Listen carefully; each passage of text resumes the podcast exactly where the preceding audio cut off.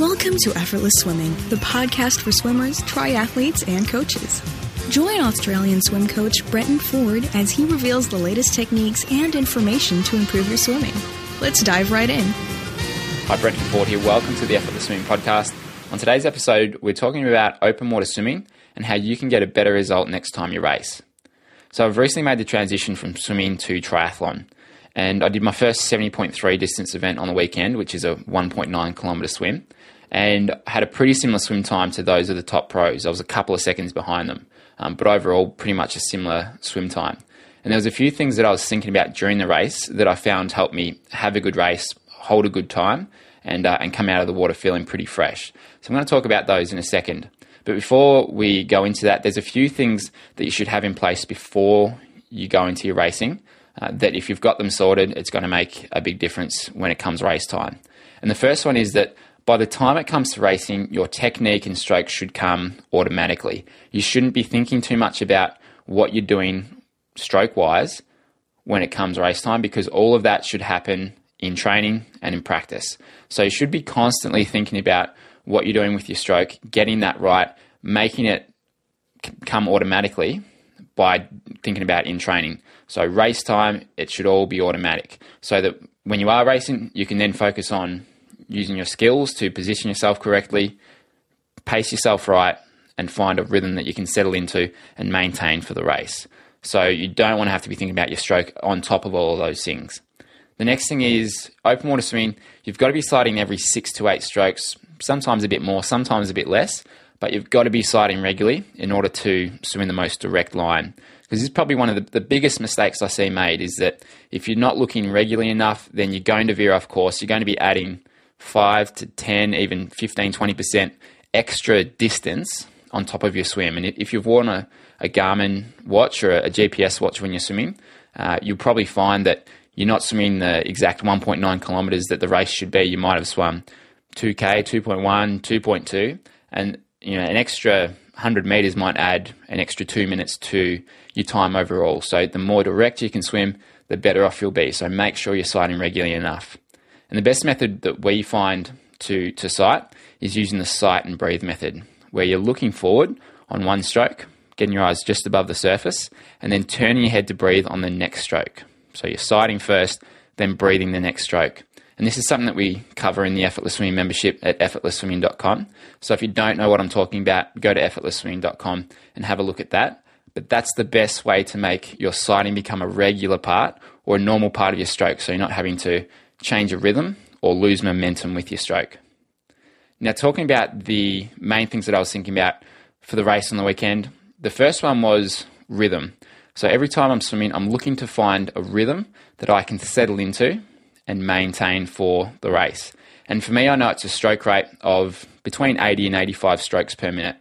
And the reason I know this is because of a video of my last race. So my, my stroke rate was, was 85, um, and also some work with a tempo trainer in training. So, Tempo Trainer is a little device that you can set to beep a certain amount of times per minute.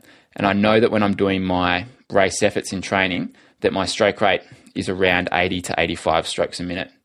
So, in a race, you're not going to be able to tell exactly what your stroke rate is, but if you're doing the right sorts of things in training, then you're going to know what it feels like. And so, on the race on the weekend, I knew what the right stroke rate of 80 to 85 felt like.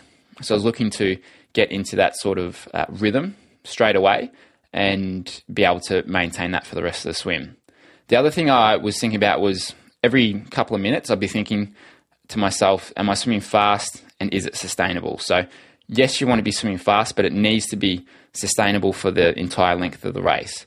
So, if I found myself going a little harder than I felt I could maintain, then I'd back off the effort a little bit and just bring my heart rate back down a touch. And, and that's the best way to make sure that you can hold that same pacing for the entire race.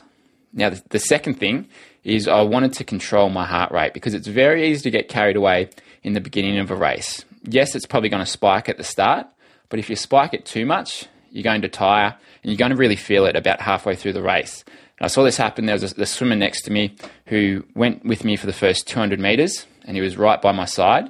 Uh, but then he dropped well off and, and, finished a couple of minutes behind me. So he just went a little too hard at the start trying to keep up. So yes, you want to try and sit in someone's draft. Yes, you want to you know maybe pick up your pace a little bit. But if you do it too much, then you're going to blow up at the end of the race. So always want to swim your own race as much as possible and swim within yourself, as opposed to getting carried away, spiking the heart rate, and then blowing up towards the end of the race. So all the time I'm thinking about controlling my heart rate, trying to keep it as low as possible with the with a fast stroke rate and a good rhythm. So you want to be able to manage your heart rate so that by the time the finish you finish the swim, you're not completely gassed. You can keep it pretty low and get your heart rate back down just before you get on the bike. The next thing I'm thinking about is it's, it's not the recovery. So I'm not too worried about what my um, is my arms are doing in the recovery as long, as long as I'm keeping good alignment in the stroke, and that's something that I work on in training. But you don't need to have a really nice and smooth uh, entry and recovery. A lot of times I'm just looking to get the rating up a bit, be a little bit messier with my stroke, just get the hand in the water out the front into that initial catch position, and then find the water, press it, and hold it. So I, I normally think about it as transferring from one side to the other. So I'm looking to get my hand in the water, out in front of the shoulder in that initial press phase, and then obviously hold the water, but transfer to the other side with the other hand. So it's going from one side to the other and transitioning side to side to side. And that's that's what I find to be the best way to to be balanced in the water and to keep pressure on the water. So if you're being too gentle with your recovery and your entry, then you're probably going to be a little bit of a victim to other people around you, to any chop and waves that you might come into.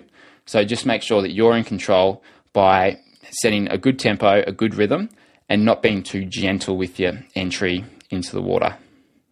So they're the main few things that I like to think about when racing open water. Your stroke should be automatic. Make sure you're sighting enough to swim in the most direct line possible. Find a rhythm and a tempo that you can hold and maintain for the rest of the race. Think about keeping your heart rate down so that you're not spiking your heart rate too much. You want to control and manage that heart rate. And then you're just looking to find the water out the front, get that press, that pressure on the water, and then transition to the other side. Find the water and then press it. So hopefully that helps, giving you one or two things that you can take into your next race to maintain a faster pace, come out with a bit more energy, so that when it comes time to do the bike or the run, or if you're just doing open water swimming, so when it comes time to race up the beach, then you can hopefully hold a faster time. If you want to become a better swimmer in 2016, go to effortlessswimming.com and join the Effortless Swimming membership. That's where triathletes, open water swimmers, and pool swimmers go to improve their swimming. And it's not just about becoming faster and more efficient, it's about becoming more confident and developing and growing as a person. Because when you do improve in a particular sport, whether it's swimming or riding or, or running, it's about you developing overall as a person and learning the skills and getting the knowledge that you need to take your game to a whole new level. So if you're ready to step it up in 2016, go to effortlessswimming.com and join the Effortless Swimming membership. Hope you have a great Christmas and end to the year. Take a break if you need it and refresh yourself and be ready for a big year in 2016. I'm excited about what we've got coming up. We've got some really cool camps and clinics happening all over the world. So I'll be back next year. Enjoy yourself over the holidays. I'll see you soon. Thanks for joining us on the Effortless Swimming Podcast. To get transcriptions, bonus videos, and to be the first to hear about new episodes, go to swimmingpodcast.com.